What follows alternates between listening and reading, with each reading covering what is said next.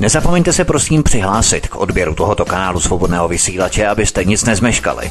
youtube.com lomeno c lomeno radio sv studio tapin radio. Dejte si prosím odebírat tento kanál kliknutím na červenou ikonku v horní pravé části obrazovky s nápisem odebírat a zaškrtněte také symbol zvonečku, abyste byli informovaní o nahrání každého nového pořadu. Tím také nepřijdete o čerstvé premiéry a rozmanité kauzy, které můžete dále sdílet na sociálních sítích. Hezký dobrý den, dobrý večer, vážení a milí posluchači, dámy a pánové, od mikrofonu vás zdraví Vítek na svobodném vysílači CS. Vítáme vás u poslechu série letních pořadů, ve kterých se na svobodném vysílači zaměřujeme na krajské i senátní volby 2. a 3. října 2020. Liberecký kraj se rozkládá na severu Čech. Rozlohou se jedná o druhý nejmenší kraj v Česku, hned po Praze. Vedle Liberce tu máme další okresy, jako například Jablonec nad Nisou, Nový Bor, Jičín, Turnov, Trutnov, Česká Lípa nebo Semily. Dnes u nás na svobodném vysílači přivítám rovnou dva kandidáty z Libereckého kraje a vezmu to rovnou podle obsazení kandidátky. Lídrem je bývalý poslanec Stanislav Mackový. Hezký večer. Dobrý večer všem. A dvojkou na kandidátce je Jan Koros. Hezký večer. Dobrý večer. Úvodem bych vás oba poprosil o kratší představení, jak dlouho se angažujete v politice a konkrétně v KSČM. Povězte nám něco o sobě. Stanislav Mackovík. No tak já v politice se angažuji více jak 15 let. V KSČM jsem byl v předchozím volebním období poslancem, třetí volební období jsem krajským zastupitelem, moje specializace je zdravotnictví. Dlouhá léta jsem pracoval na zdravotnické záchranné službě Libereckého kraje jako záchranář, posléze jako náměstek a pak jako ředitel záchranky. V současné době učím na střední škole budoucí sestřičky. Děkujeme. Jan Koros, co prozradíte vy o sobě? Tak já jsem v politice eh, tři roky, do KSČ jsem vstoupil v roce 2017. Eh, jinak jsem místo předsedou okresního výboru v České Lípě. Eh, co se týká veřejných funkcí, tak jsem členem výboru pro rozvoj města a památky v České Lípě. Tam se snažím, aby se opravovaly taky jiné věci než německé křížky v Sudetech. A jinak studuji zeměpis a dějepis na Vysoké škole v Liberci. Na začátku našeho pořadu to chceme vždy po každém z kandidátů KSČM. Představte vám vaše priority, témata, taháky, případně se kterými vstupujete do soupeření s konkurenčními stranami. Čím chcete lidi zaujmout, oslovit v tradičně nepopulárních eh, krajských volbách. Potom ta témata samozřejmě rozebereme jedno po druhém, ale zkusme nejprve na začátku ucelenou komplexní představu okruhu. Kdo se toho ujme? Si první Stanislav Mackovík. No tak pro nás samozřejmě prioritou zůstává eh, to, aby v kraji bylo bezpečno a aby byla dostupná zdravotní péče. Zdravotnictví je dlouhodobým problémem. Já si myslím, že v celé České republice a v Libereckém kraji zvlášť. Bohužel my jsme kraj podobný některým pražským obvodům, jako třeba Řeporyje, protože to vedení kraje v současné době i v tom minulém volebním období, kdy starostové vlastně ovládli kraj, tak eh, mají absolutně privilegovaný přístup do médií a vlastně ty problémy, které jsou ve zdravotnictví, tak se mezi normální, obyčejné lidi vůbec nedostanou. Eh, já si myslím, že zdravotnictví eh, je taková ta velmi významná priorita, především protože bychom chtěli ve všech čtyřech okresech, které Liberecký kraj má, tak aby tam byla dostupná zubní pohotovost, aby se zkrátily čekací doby u lékařů, aby se čeka, eh, zkrátily čekací doby na vyšetření, na operace. Eh, další věc je eh, doprava, dopravní obslužnost. Za současného vedení došlo k tomu, že se takzvaně urychlila cesta z Liberce do České Lípy vlakem, ale znamenalo to, že v některých zastávkách ten vlak nestaví, takže dopravní obslužnost se eh, zrychlila a rozhodně, jak bylo slibováno, že bude nahrazena autobusy, tak autobusy v celém rozsahu nahrazena nebyla. Další takové specifikum Libereckého kraje, toho kde už ti starostové 8 let vládnou, tak je to, že vlastně silnice se sice opravují, ale eh, když se podíváte a pojedete se podívat po tom kraji, tak zjistíte, že se prioritně opravují tam, kde jsou starostové, ti, kteří jsou členy toho krajského vedení. Eh, potom se opravují především v každém roce, kdy jsou nějaké volby a tak je to se vším. No a e, další určitě významná věc jsou úspory. Liberecký kraj se chlubí tím, jak šetří, ale já říkám, že šetřit se má ve chvíli, kdy mi všechno funguje. Když budete mít úspory miliony e, na účtu, ale do vašeho domu vám poteče střechou, ve sklepě budete mít vodu a nebudete mít schodiště a polezete po laně, tak to asi nebude e, to nejlepší a bohužel v Libereckém kraji je to podobné. Tam se utrácí desítky milionů za reklamu Libereckého kraje, kterou si z veřejných peněz starostové platí v médiích a pak samozřejmě v těch médiích jsou privilegováni. Ovšem ty peníze schází zcela někde jinde a e, další věc, která je velký problém, tak jsou veřejné zakázky, kdy vnímáme, že Liberecký kraj dává některé, externí, některé zakázky externím firmám, byť by byl schopen svými úředníky ty problémy a ty zakázky vyřešit a naplnit. Tak já jsem si z toho, co jste hovořil, dělal poznámky, poznačil jsem si tady všechny stěžení témata, kterým se potom budeme věnovat v rámci jejich rozsahu.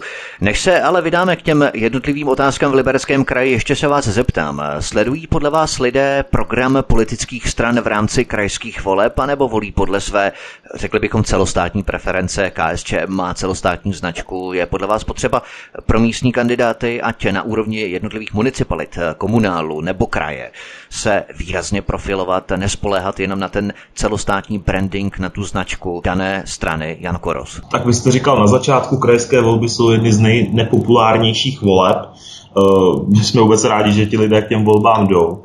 A eh, já si myslím, že eh, kdyby ti lidé četli ty programy, tak bychom jednoznačně museli vyhrát protože eh, koukněte se na to, jak ten kraj je v současnosti veden, koukněte se na ty priority, co splnili z toho minulého volebního období, co nesplnili. A jako na to si můžete udělat obrázek každý sám. Eh, prostě eh, náš program je levicový, je, řekl bych, vůči tomu libereckému kraji patriotní a je, my se domníváme, že je nutný, a ještě, eh, jestli můžu doplnit z toho volebního programu, Aha. Eh, velice eh, podstatná část je životní prostředí, Důl Túrov, který určitě znají občané mimo Liberecký kraj, kde de facto pan senátor Canov na tom vyhrál senátní volby a neudělal proto téměř nic. O Túrovu se potom automaticky nezmínil a v současnosti je kampaň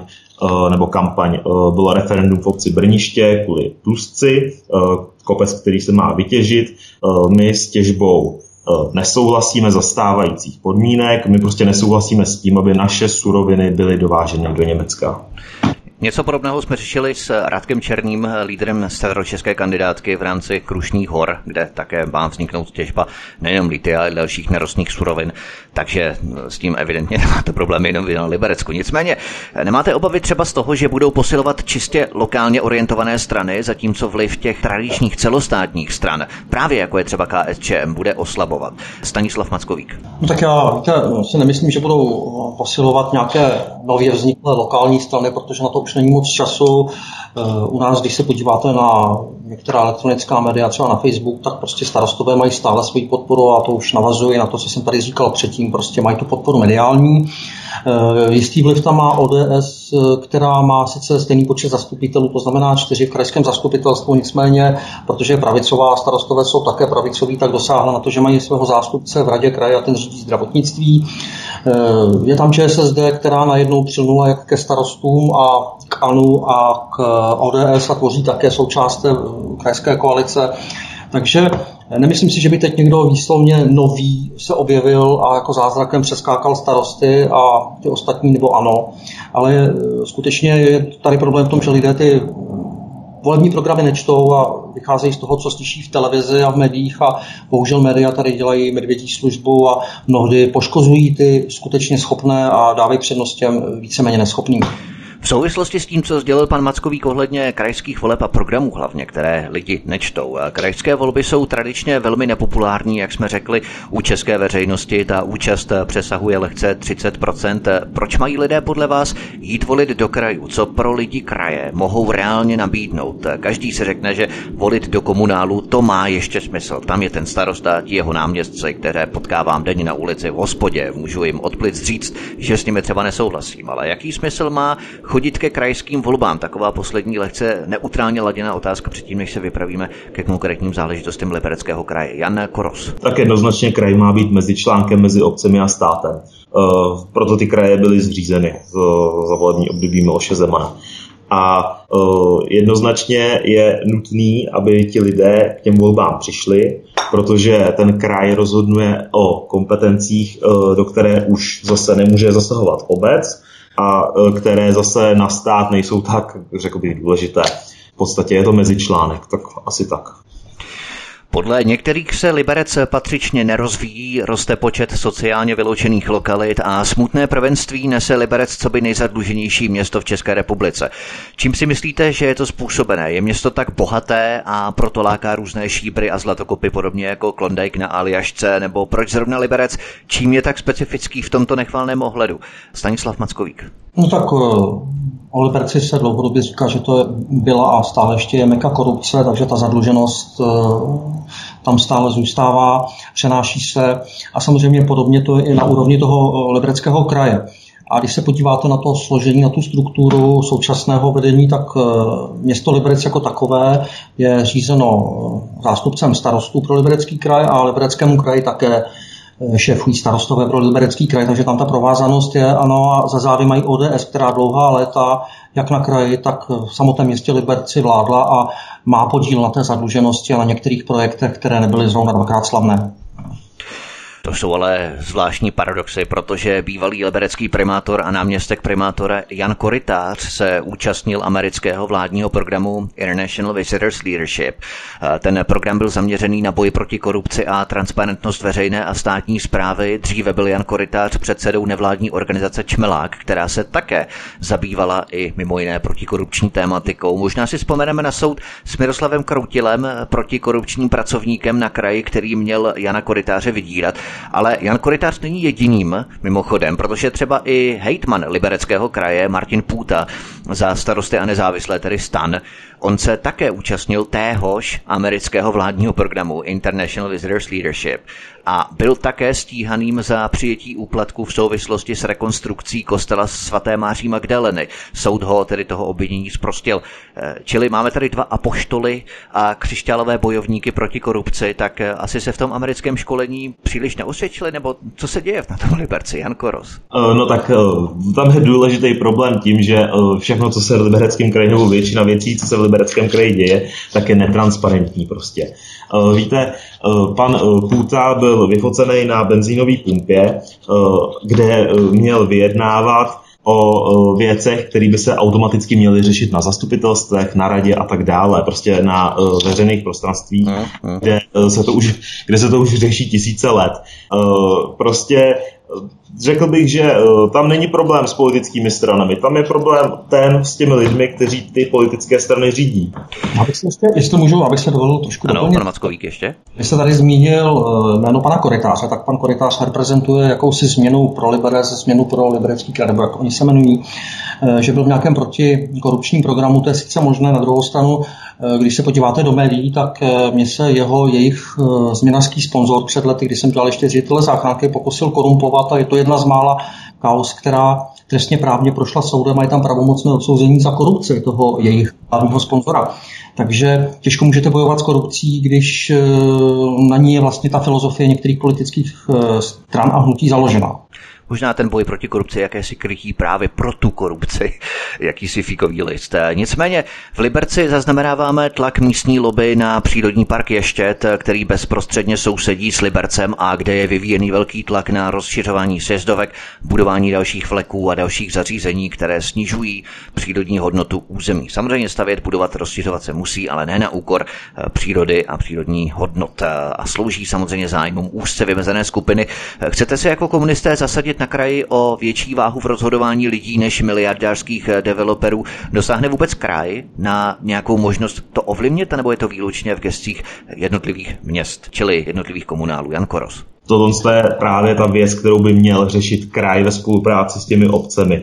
Eh, ještě je naprosto unikátní památka, která tady vznikla eh, za doby socialismu. Eh, je velice smutné, že například Karel Hubáček, architekt Ještědu, nemá, žádný, nemá žádné třeba memorandum nebo nějakou připomínku ani na univerzitě, ani pořádně u toho Ještědu nikde nic. A de facto teď, jestli jste viděl ten návrh konkrétní, jak by se ještě měl vlastně přestavovat, tak uh, oni architekti se k tomu vyjadřují různě, ale uh, ten návrh uh, prostě víte co, věci se mají představovat tak, jak byly. Jo?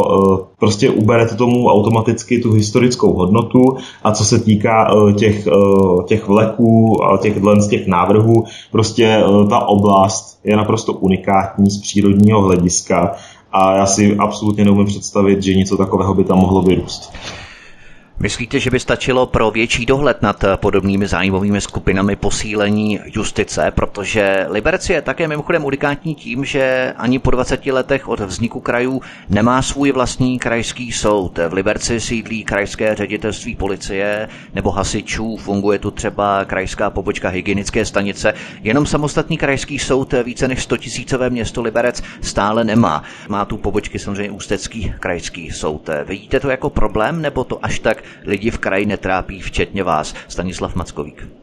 No tak eh, já jsem se téhle problematice věnoval a v poslanecké sněmovně už několik volebních období leží návrh zákona, eh, který by umožnil vzniknout v Krajskému soudu v Liberci, tak aby občané nemuseli jezdit do Ústí nad Labem a do Hradce Králové, je to spíše věc vždycky té vlády, která připustí nebo nepřipustí projednávání tohoto toho návrhu zákona. Každopádně pro občany Libereckého kraje by to bylo jednodušší, kdyby své problémy řešili na území svého kraje, to znamená v Liberci a nemuseli dojíždět podle toho, kde bydlí, buď do Hradce nebo do Ústí nad Labem. Hmm. Další věc, samozřejmě posílení soudu je jen jeden segment toho systému represivního nebo justičního, ale podívejme se na to, jak nám probíhají některá vyšetřování, jak to dlouho trvá a podívejme se na ty výsledky, které jsou někde až tak tristní a nikdo za to nenese zodpovědnost.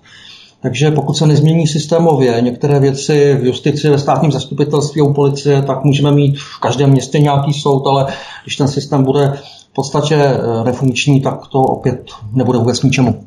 Podle nově jmenované předsedkyně Ústeckého krajského soudu Lenky Ceplové by se jednalo o velikostně malý krajský soud, vysoce neefektivní a drahý. Podle ní by prý soudní sestava neměla otrocky kopírovat územně správní členění státu. Vy s tím asi nesouhlasíte jako zástupce kraje, ještě Stanislav Mackovík. No já si myslím, že to je jako nesmysl. Eh, máme tady 14 krajů, když to započítávám i Prahu jako nějaký subjekt.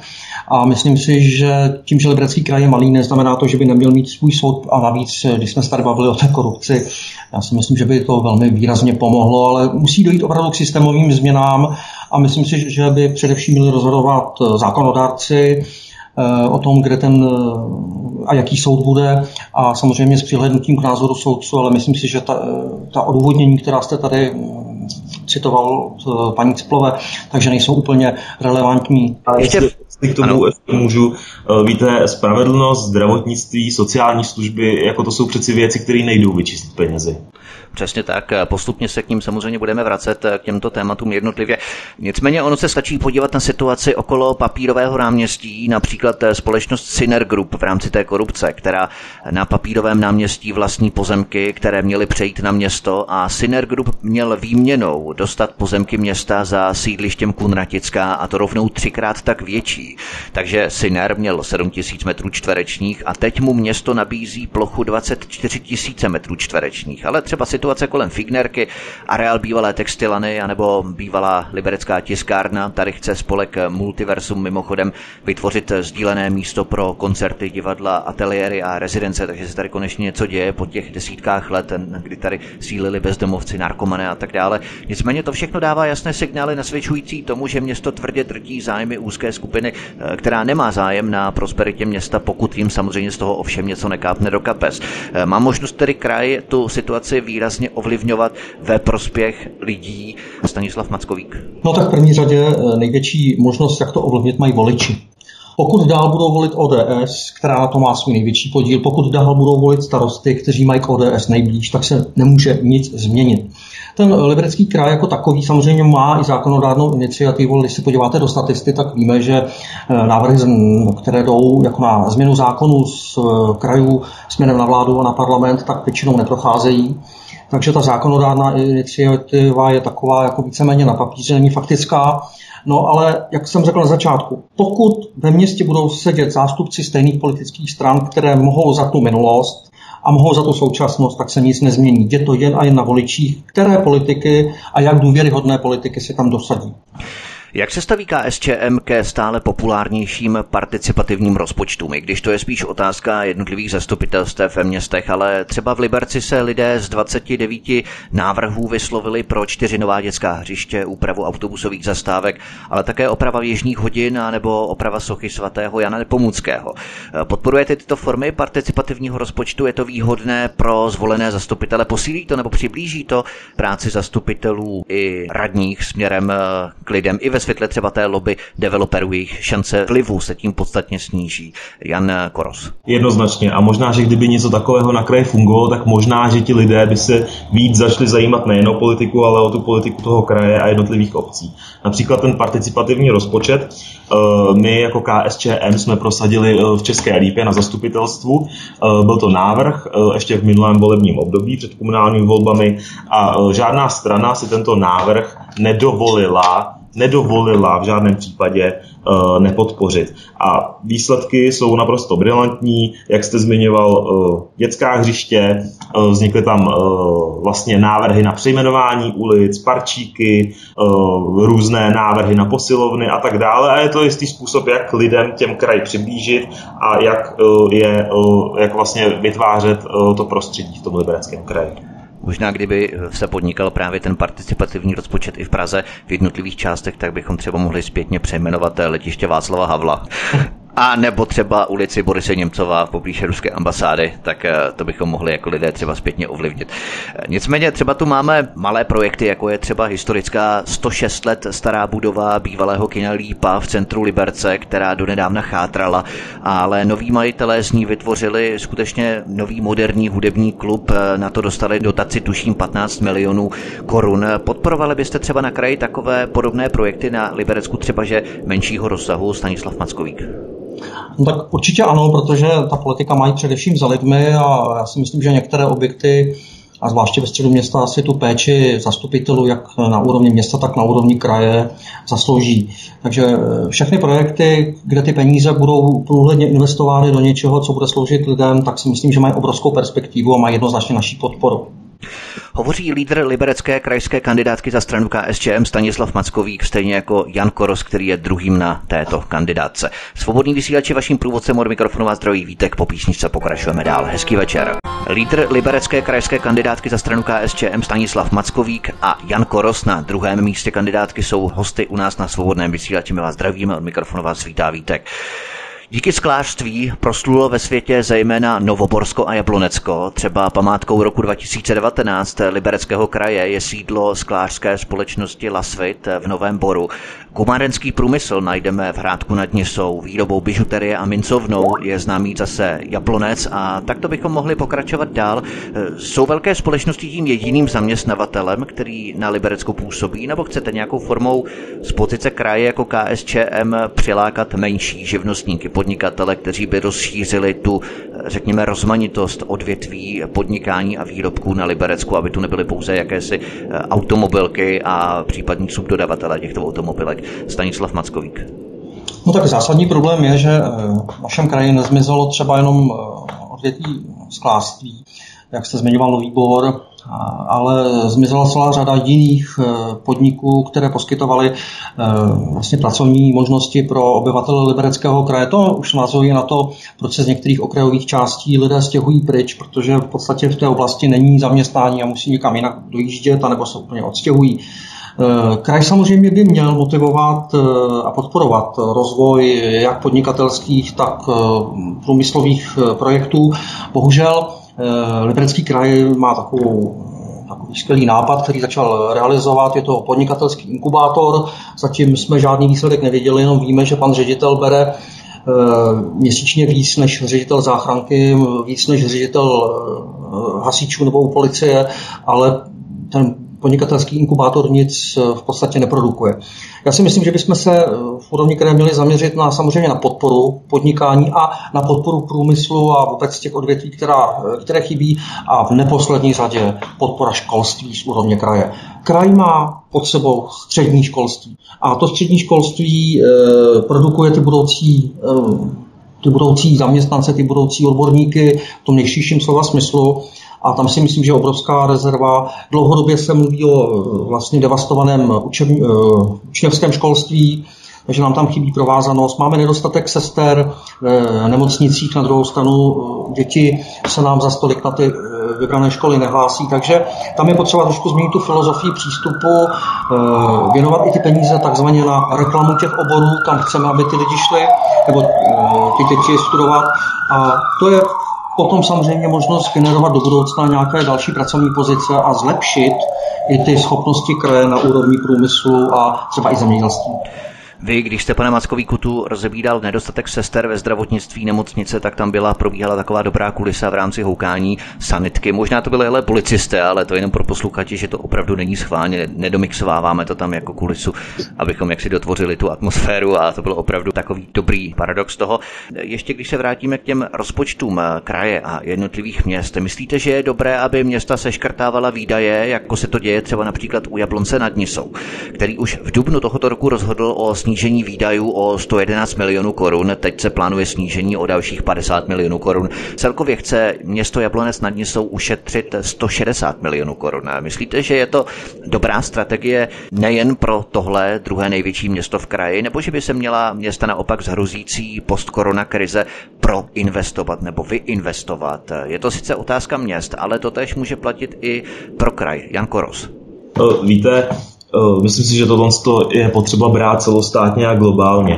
Eh, prostě už jsme viděli při krizích, že šetřit se nevyplácí. Prostě vy ty peníze musíte investovat, investovat a investovat, protože to vám zpátky přivede jak zaměstnanost. Jo, je otázka času, kdy ta nezaměstnanost vrcholově vystoupá. Už teď konc, eh, já mám informace, že třeba v, České Lípě firma Bombardier propustila 220 lidí už od, od května, což je absolutně, absolutně obrovské, obrovské číslo a uh, myslím si, že v tuto chvíli je potřeba šetřit na projektech, zbytečných projektech, jako jsou uh, například uh, různé, řekl bych, připomínky, které pan Hejtman rád připomíná, například například ve spolupráci s Technickou univerzitou v Liberci, eh, kde se konají projekty eh, historické, já teda to nazývám a historické projekty, protože to moc z nemá nic společného. Pan Hitman si tam vždycky jde sednout, sklopí ruce a přikývuje.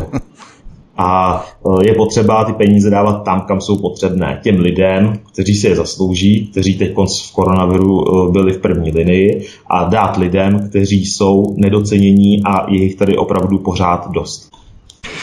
Třeba malý regionální cvikovský pivovar se během koronakrize stihl rozrůst o hotel, pivnici i restaurace, protože místo sudů si zřídili e-shop během koronakrize a prodávali více lahví a spoléhali prostě na to, že Češi se z koronakrize propí. Na to vsadili a dokonce jim to vyšlo, takže některá odvětví mají hold štěstí a nefunguje vždy ta premisa, stahujeme kalhoty, když pro ty ještě daleko a pokud jde třeba o pivo, tak to má v Česku zřejmě velký potenciál i v případě různých krizí. Stanislav Mackovík.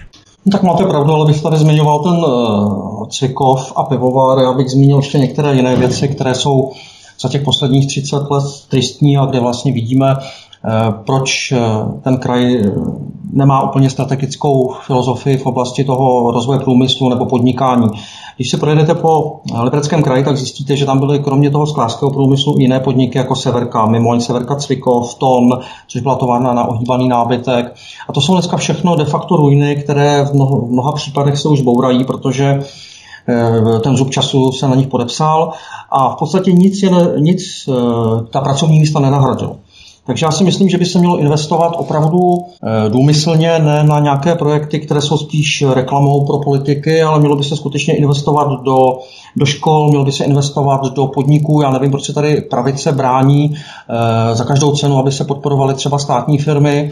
Dokonce si myslím, že kraj má určitou rezervu v tom, a to by bylo propojení toho stavebního průmyslu, toho stavebního odvětví s pokrytím třeba požadavku na, na bytovou politiku.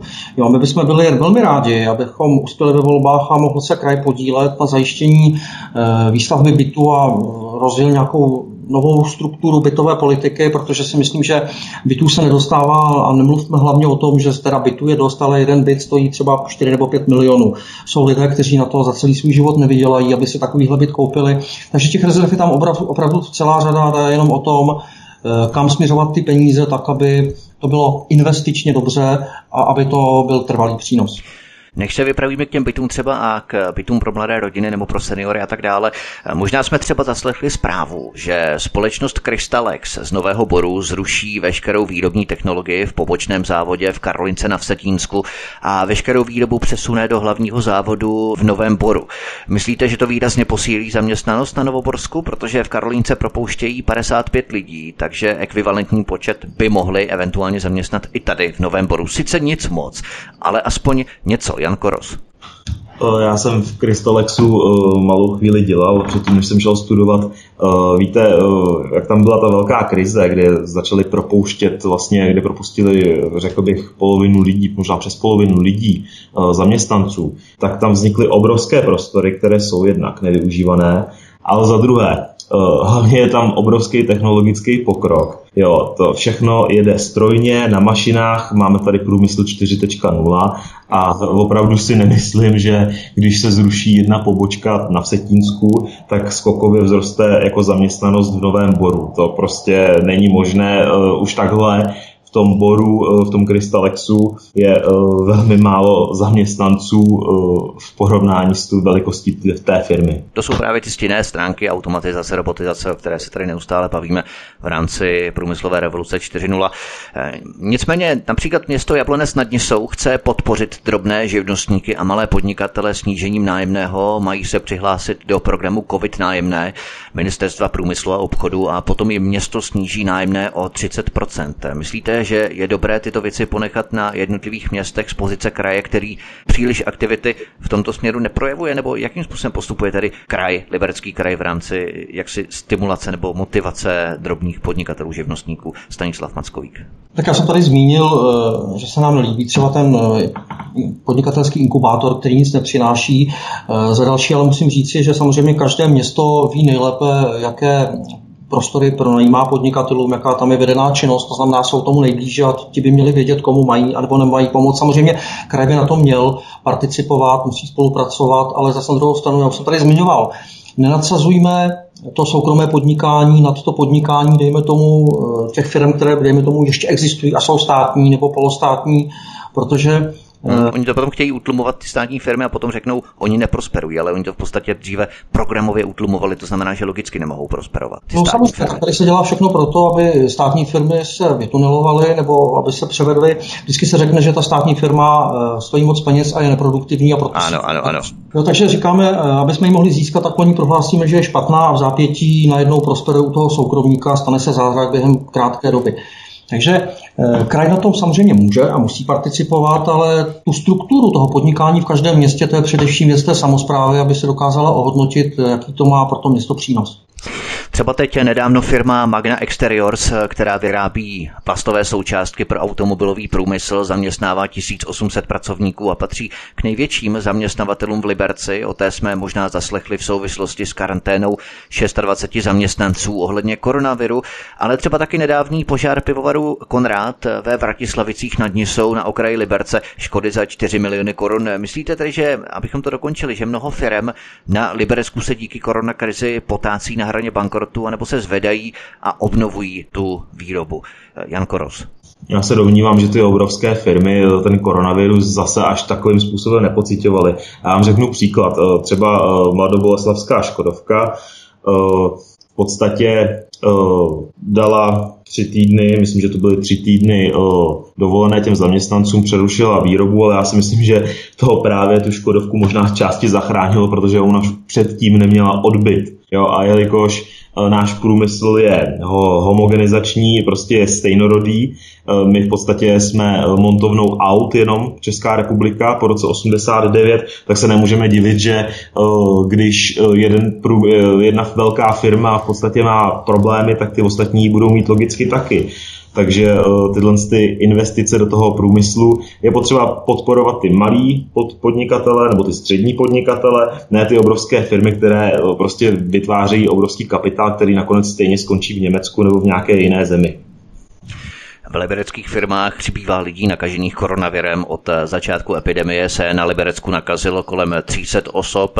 Co je ale zajímavé, polovinu přitom tvoří agenturní dělníci ze zahraničí. Bydlí na ubytovnách a přece jenom k lékaři nechodí.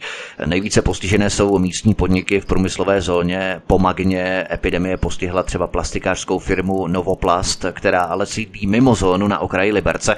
Tady se nám ukázkově odkrývá vlastně, jak ne zahraniční korporace, ale dokonce české firmy místo českých dělníků zaměstnávají agenturní pracovníky ze zahraničí. A potom se divme, že Češi na Liberecku nemají práci. Není to právě problém, který by třeba i kraj měl řešit Stanislav Mackovík?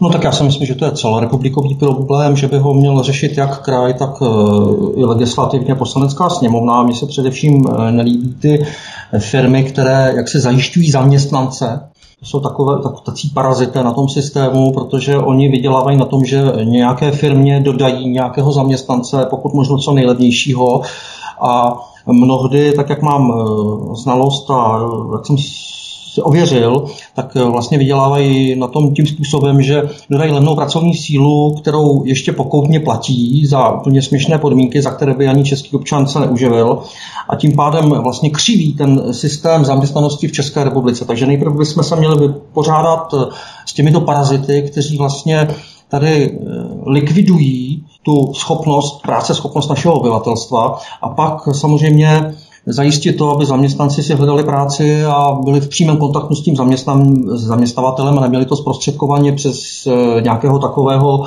pofiderního dodavatele pracovní příležitost. Pojďme se podívat na sociální oblast. Podpora bydlení pro mladé rodiny například disponují větší města v Libereckém kraji. Pozemky, na kterých by se mohly začít budovat byty pro mladé s nižším, řekněme, regulovaným nájemním tak, aby byly dostupnější a eventuálně by jako konkurence mohly částečně snížit spekulativně předražované nájemné v soukromém sektoru. Jak chcete s krizí ohledně bydlení bojovat na úrovni kraje jako KSČM? Jsou tu nějaké možnosti?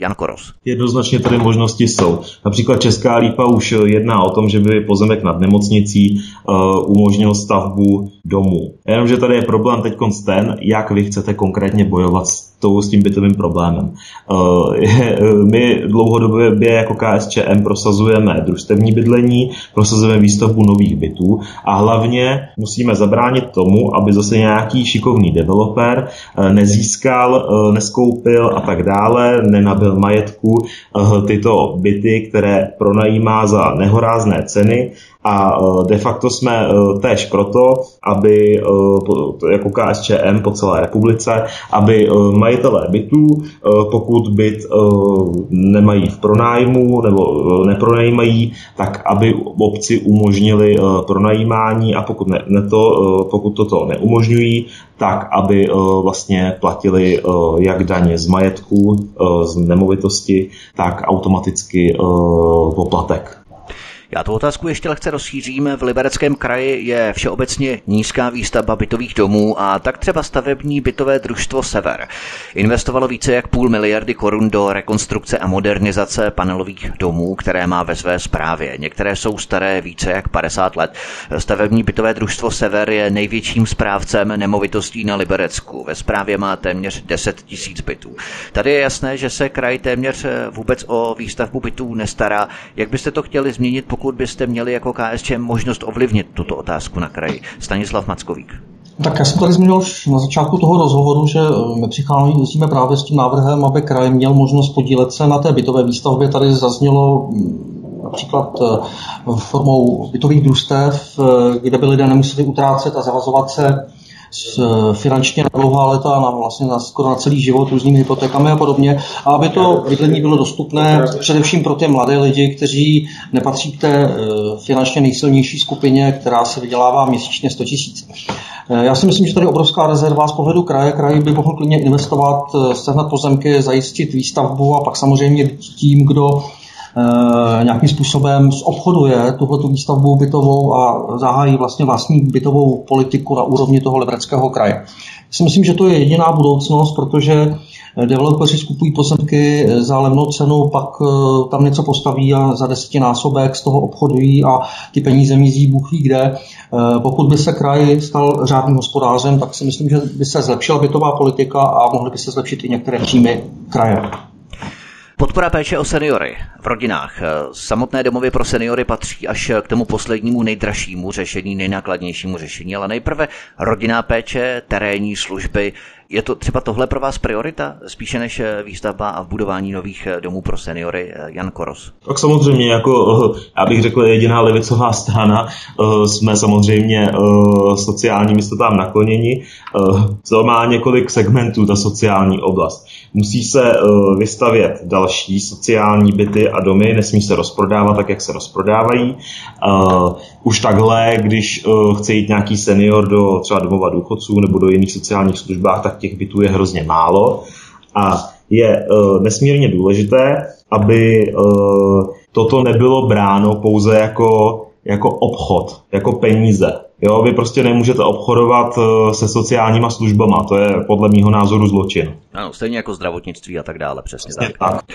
Jedním třeba z projektů Libereckého kraje za 48 milionů korun je domácnost pro 12 postižených klientů, která vznikne v Novovéském středisku sociálních služeb.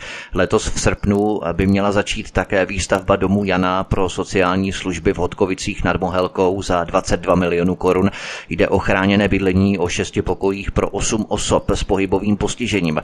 Další nový výtah třeba za 7 milionů v budově F v Jedličkově ústavu v Liberci. Je to myslíte, dostatečné řešení podle vás, nebo by se dali najít eh, další rezervy peněz pro další takové podobné projekty, třeba i na kraji, nejenom v rámci města, ale kraj by mohl vypomáhat i s těmito projekty, což v podstatě jsme byli svědky i v rámci toho, co jsem zmínil. Stanislav Mackovík. No tak samozřejmě eh, vždycky musíte pracovat s nějakým objemem peněz, které ten kraj má k dispozici. Samozřejmě podpora toho sociálního bydlení anebo vůbec zajištění fungování takových ústavů jako jedničků ústav nebo podobné, tak má jednoznačně pro nás prioritu, protože péče o ty nejvíce postižené, to je to nejdůležitější, co můžeme dělat. A e, jde jen o to udělat strukturu financování kraje tak, aby to bylo plynulé a aby e, samozřejmě to zase nebylo zprivatizováno nebo aby se z toho nestal jenom kšeft tak jak bohužel se mnohdy stává. To je potom problém, jakým způsobem vpustit podnikatelský sektor do těchto projektů, pokud by z toho neprofitoval, ale v zásadě stát, respektive kraje, potažmo i města by měly investovat nějaké prostředky do toho, aniž by z toho šlo profitovat nějaký zisk, což je v podstatě právě to špatně, co se v tomto sektoru děje v rámci sociálních otázek. Ano, s tím jednoznačně souhlasím, protože, eh, jak tady zaznělo, ani zdravotnictví, ani sociální sféra by neměly být předmětem biznisu, to prostě není šroubárna, tam se pečuje o lidi ano, ano, ano. ty peníze by se eh, měly investovat tak, aby prostě to těm lidem přineslo nějaký, nějaký užitek. Lídr liberecké krajské kandidátky za stranu KSČM Stanislav Mackovík a druhým na kandidátce Jan Koros jsou hosty u nás na svobodném vysílači od mikrofonu vás zdraví vítek. Písnička je na cestě a po ní pokračujeme. Podíváme se na dopravu. Na Liberecku vzniká a probíhá mnoho uzavírek. Na ně si posvítíme po písničce. Hezký večer. Posloucháte svobodný vysílač, máme po písničce. Zdravím vás tu opět zpátky. Lídr liberecké krajské kandidátky za stranu KSČM, bývalý poslanec Stanislav Mackovík, stejně tak jako druhý na kandidátce Jan Koros jsou našimi dnešními hosty u nás na svobodném vysílači. Pojďme se podívat na dopravu, jak jsme slíbili před písničkou. V červnu zemřeli při dopravních nehodách na silnicích v Libereckém kraji dva lidé. Od začátku roku si nehody v kraji vyžádali sedm životů. Celkem se v červnu stalo v kraji 384 dopravních nehod. Uzavřený je také třeba frekventovaný Karlovský most přes Jizeru mezi polským Orle a českou osadou Jizerka, to jenom tak mimochodem na okraj, na Kořenově. Nicméně, když pohlédneme na síť silnic druhé a třetí třídy, které provozuje kraj. Jak si chcete posvítit na lacinější opravy silnic, aby se za, řekněme, méně peněz opravilo více muziky? Stanislav Mackovík. Tak eh, já jsem už eh, říkal, že v té sociální a zdravotní sféře nesmí to být hlavně o tom zisku pro někoho. Eh, myslím si, že některé projekty jsou předražené, nebo že se prostě nadhodí cena ze začátku, řekne se, že to bude stát 100 milionů a pak se zatleská, že to stojí jenom 50, ale ono už se ze začátku vědělo, že to je nadsazeno a 50 je skutečnost, takže takhle se dělají některé projekty a opticky to vypadá, jak jsme ušetřili ve skutečnosti, už to bylo plánované, že ten zisk takový. Samozřejmě ty dvojky, trojky jsou velký problém, protože jsou zátěží pro kraje. Myslím si, že na té dopravní infrastruktuře by měl stát se podílet daleko větším způsobem, ale jste tady zmínil, já třeba teď nechápu, opravuje se silnice, výjezd, je to rychlostní komunikace z Liberce směrem na Děčín a dost dobře nechápu, proč ředitelství silnice dálnic tam vyhloubilo vlastně tu silnici až zhruba do hloubky půl metru a dělá tam naprosto všechno nové. Ta silnice není tak stará. Myslím si, že podobné projekty by měl někdo hodnotit, jestli to je investice účelová, aby se někde utratily peníze, nebo investice, která skutečně zlepší jízdní podmínky.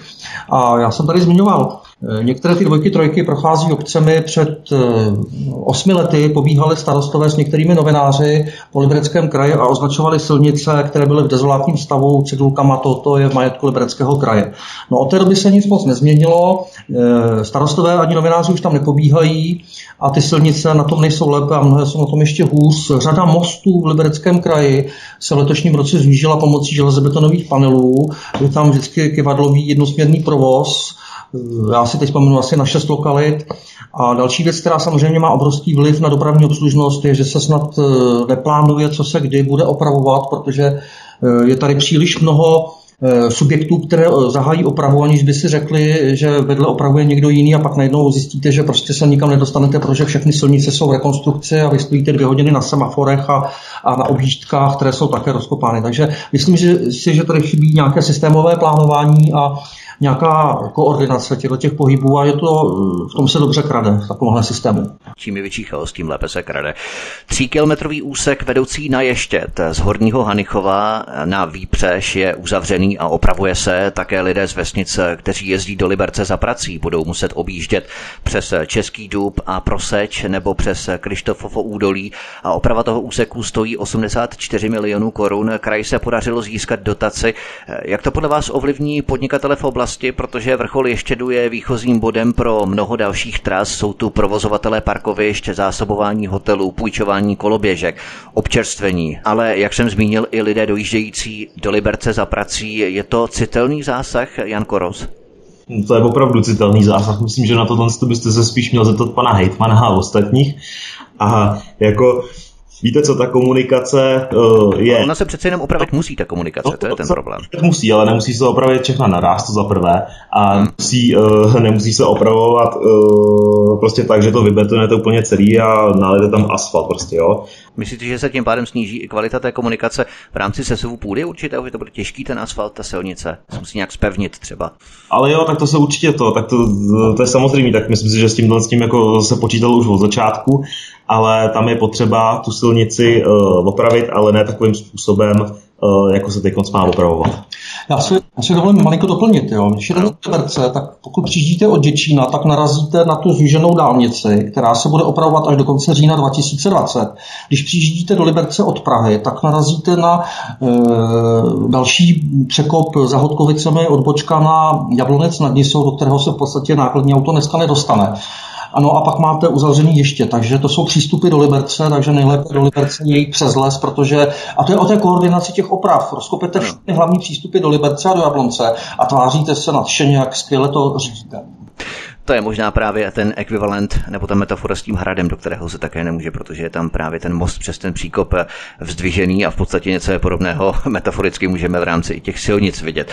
Nicméně eh, nejde pouze ale o ještět, eh, jak jste zmínili, protože omezený provoz a uzavírky jsou i směrem na Hodkovice nad Mohelkou, třeba eh, kde se buduje nová křižovatka, Rádelský mlín rozsáhlou rekonstrukcí, prochází také silnice směrem na Chrastavu, potom oprava plynovodu třeba v Jablonci, kvůli čemuž se zrušily zastávky autobusů Jeronýmová a Březová 109.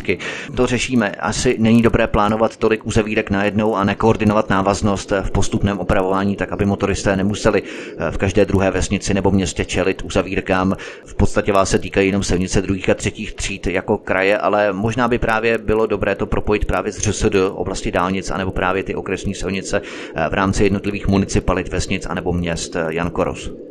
No jednoznačně, tak to, co jste tady vyjmenoval, to nejsou jediné úseky. Taky třeba minulý týden eh, když jsem se potřeboval dostat do Boleslavy, tak eh, je rozkopaná vlastně, nebo až do Sobotky, teda ale jsem přes Boleslav, tak byla uzavřená silnice Věstřebí, tam se taky, tam je taky ta uzavírka a dál přes, vlastně když jsem chtěl přes Míchovu Hrdiště, tak tam se opravuje silnice přes Ralsko, na kterou my už dlouhodobě, dlouhodobě tlačím, aby se opravila, to už je opravdu x let, ale začalo se opravovat všechno najednou a de facto ta oprava, eh, můžu říct, že teda mám zkušenosti, že eh, ta firma, která to tam dělá, je to absolutně nekontrolovatelný, eh, není to, není to dobrá oprava, lidé si tam stěžují tím, že jedou, tam jsou hrozně vyfrezované hrany vysoko, takže už hodně lidí tam píchlo pneumatiku. Rozumím, ano. Něco podobného s těmi silnicemi se řeší ve středočeském kraji. Tam ty vozovky také prochází poměrně četnými eh, opravami. Eh, nicméně liberečané jsou navíc zmatení ze změn v parkovacím systému. Ve městě loni totiž město zrušilo pronájem parkovacích míst na sídlištích, eh, jenomže potom se zjistilo, že ta vyhrazená stání byla většinou prázdná a ostatní řidiči, která ta stání neměli objednaná, tak neměli kde parkovat. No a tak radnice zase vyhrazená stání zrušila a teď je zase obnovila, ale budou dvakrát tak dražší, takže za ceduly budou řidiči místo 10 tisíc platit 20 tisíc za rok, eh, mimo centrum tedy. Myslíte, že to skutečně usnadňuje šoférům život, takováto překotná opatření bez uh, nějaké jaksi delší koncepce? Samozřejmě radnice musí reflektovat na to, co chtějí lidé, ale přece jenom by měla myslet trošku víc dopředu. Stanislav Mackovík.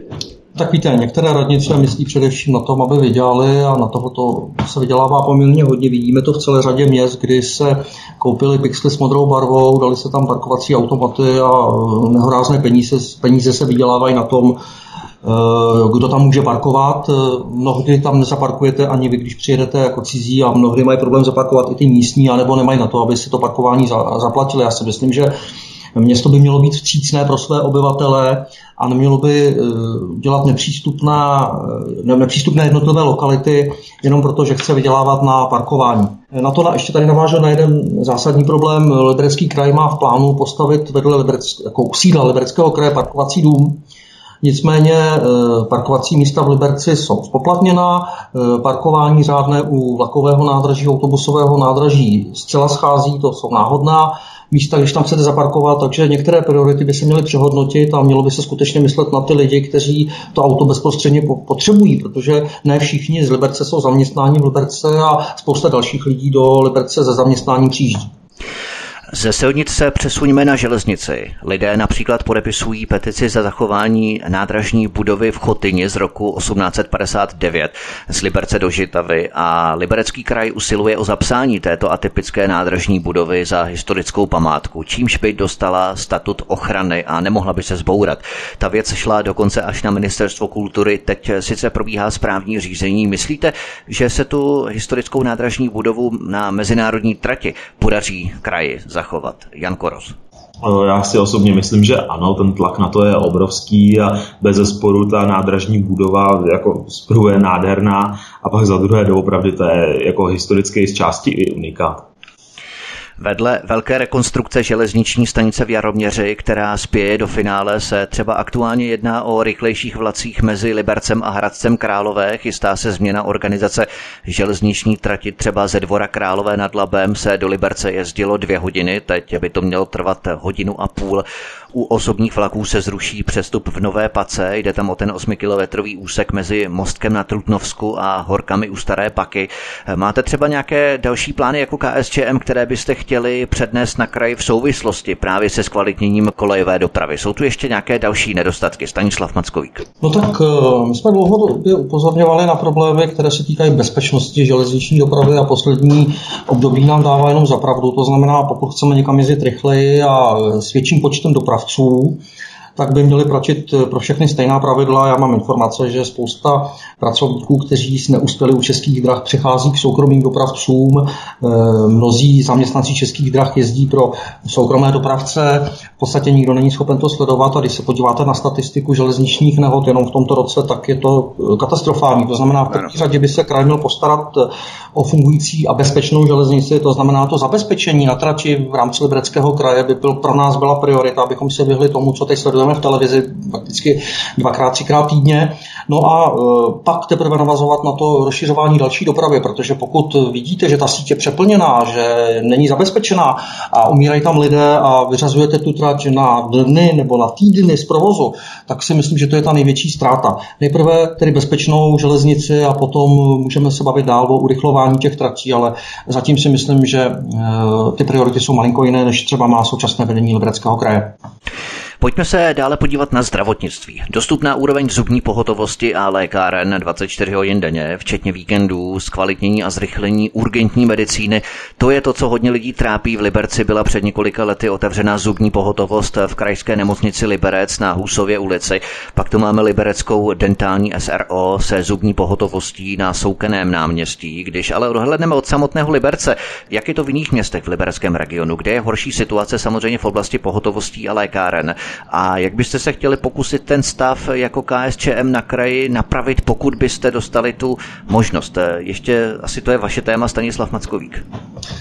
No víte, eh, já jsem to už taky zmiňoval. My bychom chtěli v každé okresní, takzvané okresní nemocnici, které my považujeme za páterní nemocnice v rámci kraje, mít zřízenou zubní pohotovost, tak aby byla dostupná nejen třeba tři hodiny denně, ale skutečně v ty mimoordinační hodiny, kdy ti praktičtí zubní, eh, kdy ti zubní lékaři Eh, nejsou v práci a někdo s tím eh, zubem má nějaké problémy. To znamená, priorita číslo jedna, v každém okrese dostupná zubní pohotovost, dostupná pohotovost eh, i ta praktického lékaře pro dospělé a pro děti, protože my sice v některých nemocnicích máme něco jako, nemáme to emergency, to nemáme ani v jedné, ale máme jako centrální příjmy, ale ty nám fungují tak jako Eh, různě a ty čekací doby jsou eh, velmi, velmi dlouhé a když tam přijde někdo s chřipkou, s angínou a pak se střídá s pacienty, kteří mají zlomenou ruku a, eh, nebo otevřenou ránu břicha, tak to není úplně to nejlepší. To znamená trošku upravit ten systém, který je zavedený v těch nemocnicích, aby to byla lepší bariérová ochrana, zvláště když mluvíme třeba v návaznosti na COVID-19, aby se, pokud máme ty podmínky v některých nemocnicích, jako třeba Českolipská, aby to byl skutečně centrální příjem a tou cestou budování emergency, jak v krajské, tak té Českolipské nemocnici. A je s podívem, že třeba pravice nám říká, že eh, všechny obchodní společnosti to je zázrak, který je to nejlepší, co můžeme vymyslet. Ale když se podíváme do Jablonce nad Nisou, kde je tedy nemocnice okresního typu, tak to je to není akciová společnost, to je dokonce příspěvkovka města, je to nemocnice, o které neslyšíme už dlouhá léta nic špatného, co se týče personálního a odborného výkonu. Spousta dalších nemocnic je obchodními společnostmi, e, jsou e, víceméně, oni sice vykazují zisk, na druhou stranu potřebují upozornit na to, že sice mají zisk e, za uplynulé období, nicméně také vykazují nedostatek lékařů a sester. Takže když si vezmete, že byste ty sestry a lékaře zaplatil, tak už v zisku nejste, protože ty ušetřené peníze jsou ty platy těch, které nemáte. Takže to zdravotnictví má celou řadu problémů. Záchranná služba jezdí na nízkoprahové věci, to znamená, to, co by měl řešit obvodní lékař, tak, tak musí řešit záchranka, což stojí násobkem, ale bohužel to je věc, eh, se kterou si neumí poradit ani zákonodárci. Já jsem byl účasten jednání, které bylo svoláno v poslanecké sněmovně, kde měli přijít zástupci praktických lékařů, bylo tam ministerstvo, byly tam pojišťovny, ale ti zástupci praktických lékařů na to jednání nepřišli, protože my jsme chtěli po praktických lékařích, aby skutečně dělali to, co slibovali v 90. letech, to znamená takzvané rodinné lékaře, ale zkuste v pátek v 10 sehnat praktického lékaře v jeho ordinaci. Nejlepší výmluva je, že u jiného pacienta my víme, že u jiného pacienta není. Ještě v rámci toho zdravotnictví takový drobný odskok mimochodem, to mě tak vytanulo na mysli, když jsem tu zmínil to soukené náměstí v dolní části Liberce vedle obchodního centra Forum, tak eh, tady se město Liberec rozhodlo zrušit polovinu laviček, takže ze 63 laviček jich tam zůstalo jenom 34. Eh, dřív se tam eh, měnila velkoformátová dlažba za štípanou žilovou kostku. Jenom taková podotázka, proč to dělají? Pro boha, jaký to má smysl? Podle vás soukenému náměstí se také přezdívá lavičkové. Lidé jsou zvyklí si tam odpočinout, sednout, posadit se tam. Proč to dělají, Jan Koros? No tak zřejmě nikdo nic zadarmo nedělá, tak zřejmě asi proto uh, to bylo absolutně nedomyšlený, uh, ty lavičky. Uh, prostě to je přesně ono, že některé ty městy, města pořád nemají městského architekta například. Jo? To je obrovský hmm. problém, který by se měl zabývat jak funkčností těch ploch, a jak uh, reálným využitím a měl by při těchto příležitostech pomáhat. Taky už dlouhodobě v některých městech navrhujeme tuto pozici zřídit. Já bych si jenom dovolil, víte, ano. něco, nějaké peníze se utratily za výstavbu těch laviček a teď se budou utrácet peníze za to, že se ty lavičky zbourají. Zase na tom Přesně. dělá. Přesně tak, na to jsem právě narážel v souvislosti s tím, co jsem zmínil. Ale zpátky ke eh, zdravotnictví, k nemocnicím. Třeba nemocnice s poliklinikou v České Lípě modernizuje za 18 milionů chirurgické oddělení se 60 lůžky. Dříve modernizovala gynekologicko-porodnické oddělení a Liberecký kraj třeba podepsal v roce 2016 s Českolipskou nemocnicí smlouvu, která nemocnici zajistila na dalších pět let každoročně 30 milionů na plánované investice a další smlouvu teď na 8 let každoročně 40 milionů korun. Zasluhují krajské nemocnice na Liberecku zvýšenou péči směrem k modernizaci, nebo myslíte, že současný stav je více či méně dostačující? My jsme to řešili právě ty okresní nemocnice, zubní pohotovosti, které tam nejsou mimo ordinační doby a tak dále, ale co s těmi krajskými nemocnicemi? Stanislav Mackovík. Tak ty nemocnice, které skutečně má pod sebou Liberecký kraj, tak jsou eh, dvě, a to je ta Českolipská a Liberecká. Ty ostatní prostě mají jiného vlastníka a kraj může participovat třeba na zajištění té pohotovosti u těch ostatních, ale každopádně jak Liberecká nemocnice, tak Českolipská si zaslouží další investice, protože to, že má Českolipská nemocnice hezký kabát, ale když byste šel po těch technologiích uvnitř, tak skutečně tam si myslím, že ještě těch 150-200 milionů by se dalo investovat, aby ta nemocnice měla zajištěné nové rozvody, nové topení, nový přívod eh, vody. To jsou všechno věci, které samozřejmě ovlivňují chod té nemocnice a poskytování péče. A uh, už vlastně druhé volební období starostové uh, mluví v té předvolební kampani o výstavbě nemocnice krajské v Liberci, o novém pavilonu, my to celou tu dobu podporujeme, doufám, že teda to další volební období ještě k té výstavbě dojde. Chtěl bych vzít za slovo, já jsem před eh, třemi lety eh, poslanec za ANO, eh, pan Pekas, tím povolání Pekas, který je teď poslanec, sliboval, že si žene od pana Babiše miliardu na postavení krajské nemocnice v Liberci, nic takového se nestalo. Když jsem já na Facebooku napsal, že prostě to nevidím jako schůdné řešení, že on to určitě neovlivní, tak se mi lidi smáli, že ať ho nechám. Takže tři roky, čtyři roky jsou pryč, nemocnice stále, teď se začala bourat teda ta stará budova, kde má stát to nové, ale ta nemocnice prostě ty peníze na její výstavbu zatím eh, nemá v celém objemu, ale Liberecký kraj je schání.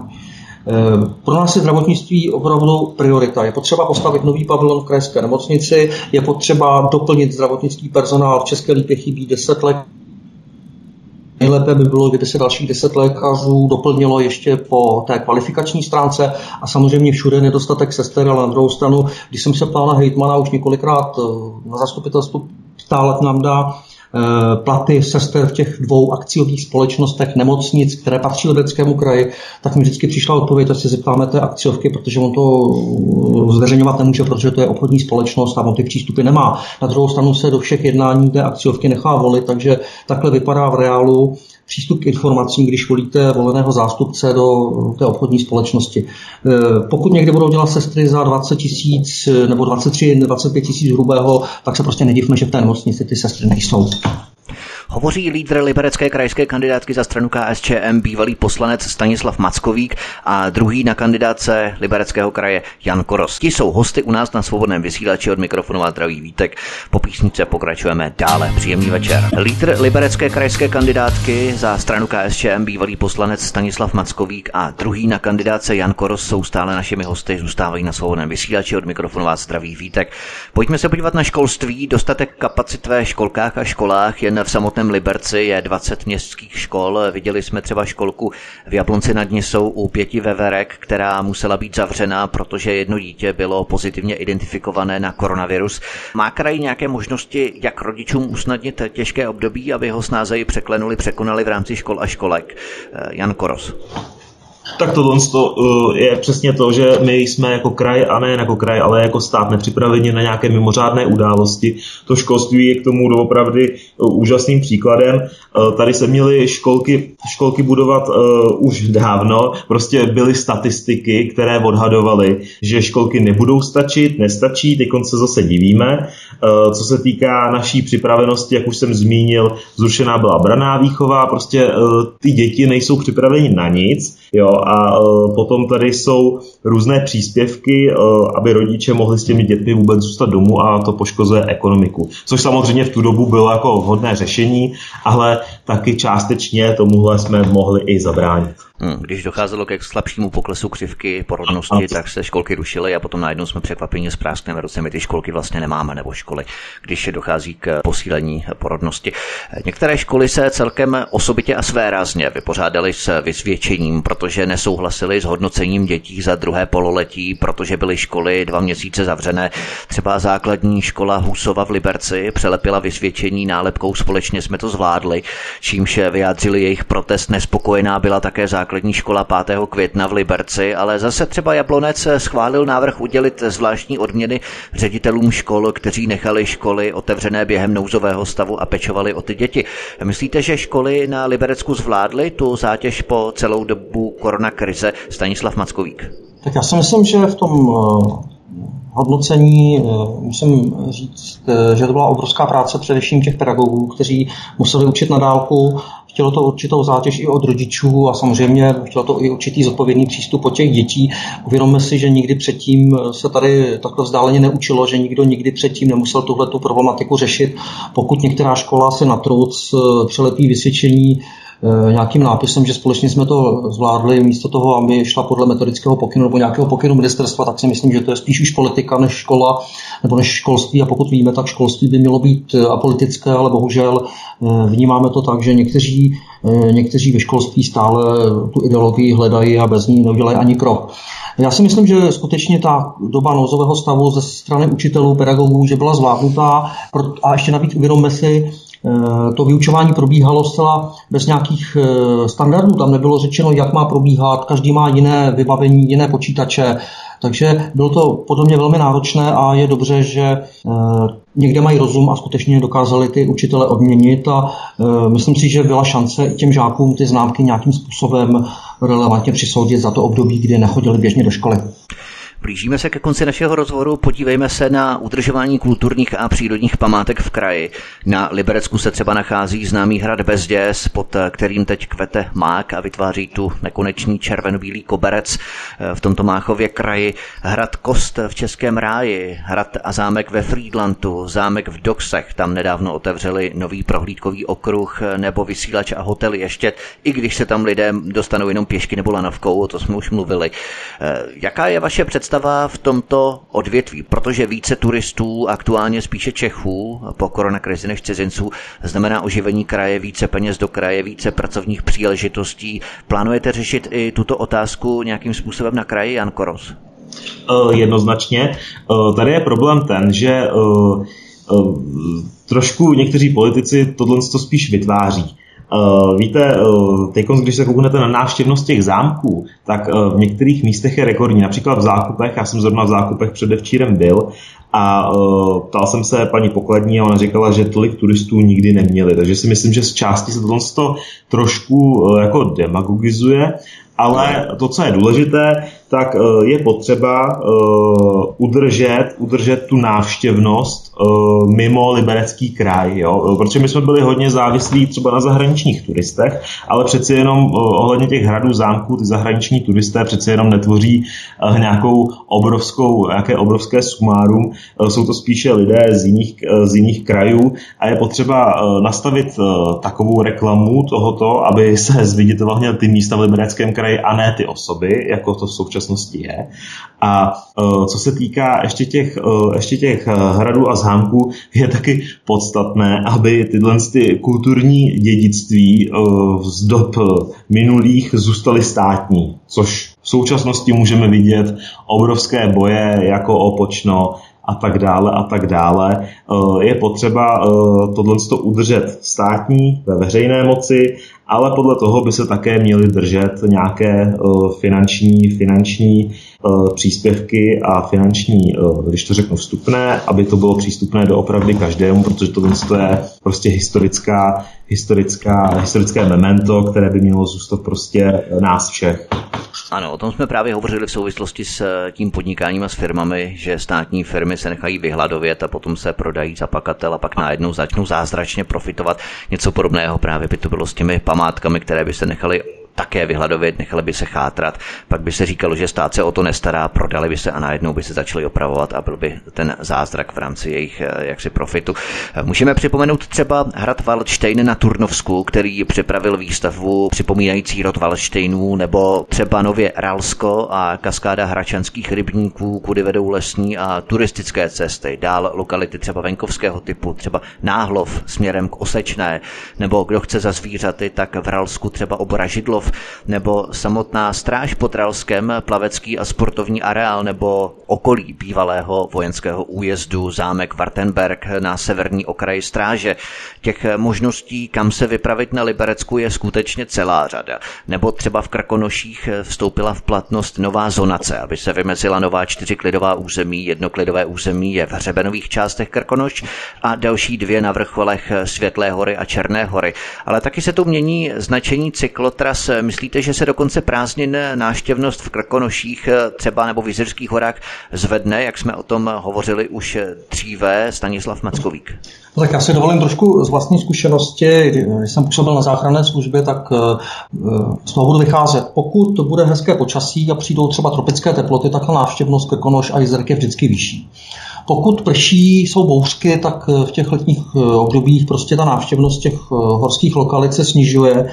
Uh-huh. Já to vím z těch statistik, když prostě bylo krásně, tak nám rostla úrazovost, když bylo ošklivé počasí a zima, tak ta úrazovost v létě byla výrazně nižší.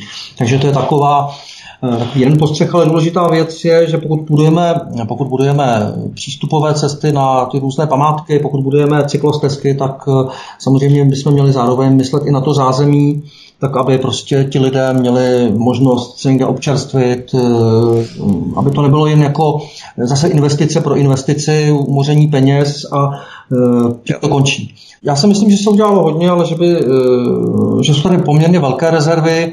Na druhou stranu také znám cyklostezku, kdy se do borového lesa prostě nalil asfalt a vybudovala se tam několika kilometrová cyklostezka eh, olejnovaná bílou čárou, to si zrovna nemyslím, že ukázka, je to kousek od Mimoně, tak to si zrovna nemyslím, že je dobrá investice a dobrý nápad, ale eh, takhle by se prostě k přírodě přistupovat nemělo. Můžeme třeba zmínit klenot a rodinné stříbro Libereckou botanickou zahradu, která za posledních 30 let skutečně rozkvetla pod správstvím botanika Miloslava Studničky. V té funkci on v podstatě přežil šest libereckých primátorů. Tak třeba i do té zahrady bychom mohli posluchače přilákat v Liberci, pokud si samozřejmě autem dostanou do Liberce v rámci těch všech uzavírek. Stejně třeba jako do Liberecké zoo, která má o polovinu méně návštěvníků než minulý rok. Ta letos hospodaří se 125 miliony korun polovinu si musí vydělat sama. Liberecký kraj odsouhlasil už 10 milionů korun v rámci zoologické zahrady, aby kompenzoval ztráty. Je to dost eh, podle vás, nebo by kraj měl více věnovat peněz, nebo nemůže na úkor jiných projektů a omezeného rozpočtu? Jan Koros. No tak eh, do zoologický doopravdy doporučuji, hlavně abyste tam zaparkoval teda, jo, toho bych se bál. A, ale vede tam teda trampa, jo, od vlakového nádraží. Ale uh, nemyslím si, že ty peníze, víte co, tady je důležité si říct na začátku, co s těma penězma chcete dělat. Jo, potom, když máte nějaký konkrétní plán. Uh, podle mýho názoru 10 milionů, no tak 10 milionů jako, já nevím, no, Nezdá se mi to jako nějaká relevantní částka na nějaký obrovský reklamy, na nějaký podporu, na nějakou podporu, na nějaký oživení. Eh, prostě ať jasně Liberecký kraj napíše k čemu, proč, jak, co, co má ta zoologická nebo botanická zahrada v podstatě udělat a uh, tak to, to by se měly podporovat všechny tyhle ty veřejné podpory. Máme léto, většina přírodních koupališť jsou na Liberecku otevřená. Koupaliště v Novém městě pod Smrkem v podhůří Jizerských hor, kde se zlepšila kvalita vody, už je tam voda čistá, ale třeba přírodní koupaliště v Chrastavě má nejhorší kvalitu vody, stupně 4, což označujeme nevhodné ke koupání. Také jablonecká přehrada Mšeno je na tom bídně, ale dokonce i Máchovo jezero Udox. Eh, hygienici označují stupněm 3, což znamená nedoporučují, aby se tu lidé koupali, eh, zejména tedy těhotné ženy, děti nebo alergici a lidé by se měli po koupání osprchovat. Tady vzniká ten nový lesopark na Lázeňském vrchu ve starých splavech u toho Máchova jezera. Myslíte, že by se měl kraj zaměřit třeba i na zlepšování kvality vodních ploch, což eh, samozřejmě také trochu rozhýbe drobné podnikání v okolí těch koupališť a další zázemí Stanislav Mackovík? No tak podívejte se, jistě kraj může participovat třeba i finančně eh, na eh, zajištěním chodu některých eh, rekreačních zařízení a na čistotě vody, nicméně vždycky jde o to, čí ten, který rybník, koupaliště je, komu vlastně patří. V našem Libereckém kraji jsou to přehrady v Jezerských horách nebo Máchovo jezero, Někde máme povolené koupání v těch přehradách, někde není. Máchové jezero je dlouhodobý problém. Tam si myslím, že je potřeba nějaké zásadní řešení, které asi nevyřeší samo město, ale nevyřeší ho ani kraj, protože těch pokusů za posledních 20 let bylo několik a ta voda je tam, asi říct, každý rok špatná. A pokud je o ty menší koupaliště, které jsou v gestci měst, no tak eh, ta města by se především měla definovat, proč, co je ta příčina, souvislost toho, že ta voda tam je opakovaně špatná a že se nedaří udržet jí tak, aby tam ti lidé mohli trávit volný čas. Takže je to vždycky o těch prioritách, o tom plánování, které nám někdo dává jakoby za zle, ale když si nic nenaplánujete, tak pak jenom s křížkem po funu se přijdete a řekne, máme tady problém, ale v srpnu ho nevyřešíme, protože za chvíli už zase bude sněžit. Přesně tak. Ani v oblíbených eh, horských střediscích eh, v Jezerských horách a Krkonoších, třeba Harachov nebo Rokynice nad jezerou eh, v Českém ráji nebo Umachova jezera nebyly hotely a kempy zaplněné jako v minulých letech. Lidé ale po uvolnění patří, lidé ale po uvolnění opatření vyrážejí hromadně do Česka. Čemu přičítáte ten ten menší zájem o rekreační místa na Liberecku. Hory jsou poloprázdné, lidi v hotelích nemají také příliš jaksi plno. Jan Koros, vy jste vlastně zmiňoval, že ta opatření vznikají právě proto, že lidé jednak tedy vyčkávají a jednak je to určitým způsobem demagogizace, protože eh, některé ty hotely jsou plné, zase třeba Rušno je v autokempu Sedmi horky v Českém ráji, navíc do libereckých lázní se začínají vracet i němečtí turisté, například lázně Lipverda ve frýdlandském výběžku, lázně Kundratice v Osečné, tak eh, ne všude je ta situace zcela beznadějná. Asi lidé asi vyčkávají na poslední chvíli, rozhodují se podle počasí, Eh, jak eh, říkal Stanislav Mackovík. A spíše než pobyty volí zřejmě výlety. Myslíte, že i s obnovou eh, náštěvnosti pomohly státem dotované poukazy například? Jan Koros. Tak z části je to možné, ale tady je důležité se zamyslet nad tím, kde ty lidé na tu dovolenou mají vzít. Jo, když tam stojí sír smažený 250 korun v některých z těch oblastech, tak se nemůžete zase na jednu stranu divit, to za prvé. A za druhé, Liberský kraj, jako já jsem patriot, je to nádherný kraj, ale s tím cestovním ruchem já bych řekl, že měl vždycky trošku problémy, jo. oni všichni říkají krkonoše, krkonoše, no a jakoby ty, podle mého názoru, už ty jedny z nejkrásnějších jsou v části toho Královéhradeckého kraje, ale samozřejmě eh, je potřeba brát to komplexně a už jenom tady s, s tímto je potřeba spolupracovat i s, okolníma, s okolními kraji, eh, tak jak se to v současnosti příliš moc neděje.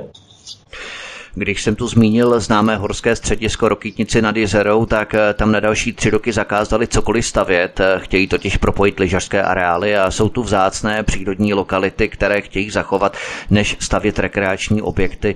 Ale zpět eh, k těm letním radovánkám koupání je mezi Čechy velmi frekventované, populární v letních měsících, samozřejmě ale sníženou průhlednost, což značí mírné znečištění, mají třeba rybník Bažantník u kempu v Sedmi horkách, který jsem tu zmínil v Českém ráji, koupaliště v Zák Zákupech a v Nedamově u Dubé na Českolipsku. Myslíte, že by stálo za to nějak, eh, řekněme, chemicky ošetřovat vodní plochy, aby nadále nedocházelo ke zhoršování kvality vody, nebo je asi nejlepší to ponechat, eh, řekněme, svému přirozenému průběhu, tak jak se s tím vypořádají právě buď vlastníci těch rybníků, anebo pokud to vlastní eh, města, tak ponechat to v režii těch měst. Stanislav Mackovík. Tak já si myslím, že v první řadě by to měla být analýza, co je příčinou toho, že ta voda v těch jednotlivých areálech, kde se lidé mají koupat, čím to je, že ta voda se kazí.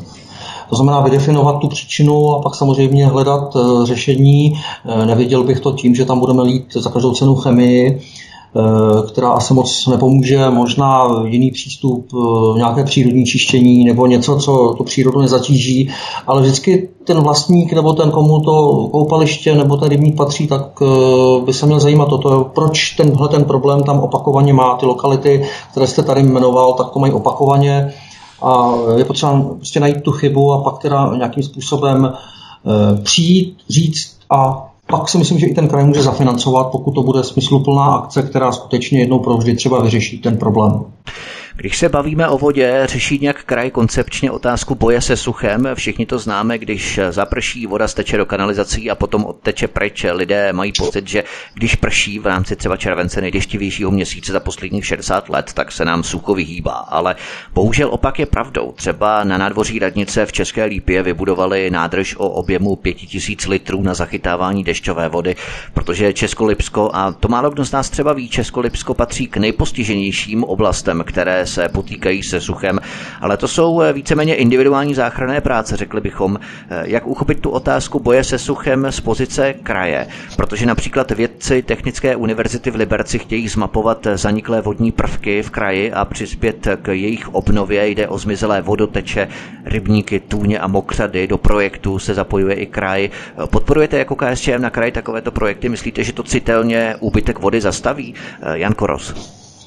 Já jsem ten projekt, já jsem na ten projekt koukal, ono se to děje na té katedře, na který já zrovna studuju.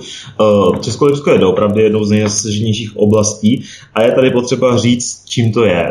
To je, mě nesmírně potěšil například příspěvek pana doktora Bohumíra Janského, nebo pana profesora Bohumíra Janského, to je vlastně obyvatel Amazonky, náš Čech, a on jasně řekl, že bychom se měli poučit z 50. let, kdy naši předci budovali remísky, budovali malé nádrže a tak dále. Tohle je potřeba, protože to sucho je drastické. My teď teda to vypadá, že když vláda začala bojovat se suchem, tak začalo radši pršet teda, ale jako pořád, pořád ta situace je velice komplikovaná. Může se to vyřešit stavbou jak menších přehrad, tak zachováváním orné půdy, která je v současnosti degradována. Například 80 eh, tisíc hektarů zmizelo od roku 89 až po současnost, což je naprosto obrovské číslo. A eh, i s tím řešením může být například ve městech, eh, mohou být například ve městech rovné střechy, mohou tam být i menší remísky kolem, mohou tam být menší jezírka, tak jak tomu bylo dříve. A potom po roce 89, když se začaly rozprodávat půdy, tak si tam každý soukromník začal dělat, co chce. Předtím věci z univerzit zkoumali vodní zdroje v česko-německém příhraničí. Vznikl online atlas pramenů lužických, jezerských a žitavských hor, eh, který mapuje více než 40 pramenů. Zlepšila se ta otázka sucha na Lebrecku vlivem i třeba takových projektů, Stanislav Mackovík? No víte, eh, jenom zmapování těch eh, lokalit, kde mám jakou vodoteč, to nestačí. Eh, velmi často se tady akcentuje momentální problém eh, v rámci Libereckého kraje, a to je nedaleká elektrárna Turov na polském území, kdy vlastně hrozí, že nám zmizí z těch příhraničních českých obcí eh, spodní voda a vlastně zatíží to ty oblasti, protože samozřejmě eh, rostlinstvo na tom nebude nejlépe a samozřejmě i obyvatele v těch lokalitách na tom nebudou nejlépe a bude muset řešit dodávky pitné vody. Na druhou stranu, když se o tom bavíme, tak ale musím poukázat, že sice teď tady politici a především starostové mluví o tom, jak eh, těžba v Turově ohrožuje naše obce. Na druhou stranu ještě před 6-7 lety ti též starostové Eh, vymýšleli, že z Turova povede až do Liberce teplovod, te, mm, vysokotlaká teplá voda, ze kterou se tady Liberec bude ohřívat a, a nějakým, nějakým nevadilo, že se zvýší těžba právě v tom dole. To znamená, něco je tady najednou jinak a byť jsou to stejná jména, která tehdy podporovala zvýšení těžby a zatížení té celé lokality, že by vlastně z toho polského území až do Liberce vedl nějaký parovod, tak to jim nevadilo najednou teď vychytrale, když jsou v politice a chtějí se udržet, tak říkají, že to špatně, že v Turově se chce těžit. Eh, z těch problémů je celá řada, ale je to zase o tom, jestli stát má nějakou politiku rozvoje vodního hospodářství. Uvědomme si, že jsme eh, dodavatele vodních toků privatizovali, že jsme privatizovali zdroje vody. To jsou všechno věci, které jsou špatně a pak se nemůžeme divit, že nám ta voda začíná chybět. Všude v Česku se řeší, že je půda tvrdá, skoro na těla tu vodu nevsákne a někde jenom trochu více zaprší a stále častěji jsme svědky bleskových záplav takzvaných. A podobné záplavy jsme zaznamenali na Frýdlansku například nejvíce v sobotu 20. června, třeba na Bílém potoku nebo řeky Sněda a Řasnice. Největší škody voda napáchala v areálu firmy Cenvin v Černousích a také v Jezersko-horském technickém muzeu v Bílém potoce. Škody byly vyčíslené na 47 milionů korun. Podem Zemlely se i některé mosty, například v havarijním stavu je třeba hraniční most v Hrádku nad Nisou, který je uzavřený. Plánuje kraj postiženým oblastem nějak pomoci i díky zhoršené situaci po koronakrizi, kdy už i tak je nouze o takovéto projekty a o finanční prostředky, které se musí vynakládat i na tyto opravy, které by se musely vynaložit, i kdyby ta koronakrize nenastala. Jan Koros. Já předpokládám, že teď konstantně vedení kraje o tom bude jenom hodně mluvit, ale jako myslím si, že tohle to bude spíš věcí až příštího toho krajského, příštího krajského zastupitelstva v novém složení. Myslím si, že teď už s tím jako nic moc neudělají. Hmm. Posledních eh, několik otázek v Libereckém kraji povede hnutí ANO do podzimních krajských voleb znovu náměstkyně hejtmana a českolipská starostka Jitka Wolfová. Eh, když budeme hodnotit ryze pragmaticky, jaké očekáváte šance na úspěch vy jako komunisté? Obáváte se třeba vysokého náskoku na Liberecku právě zmíněného hnutí ANO? Česká lípa asi ideální bude, když na to poví nejprve Jan Koros.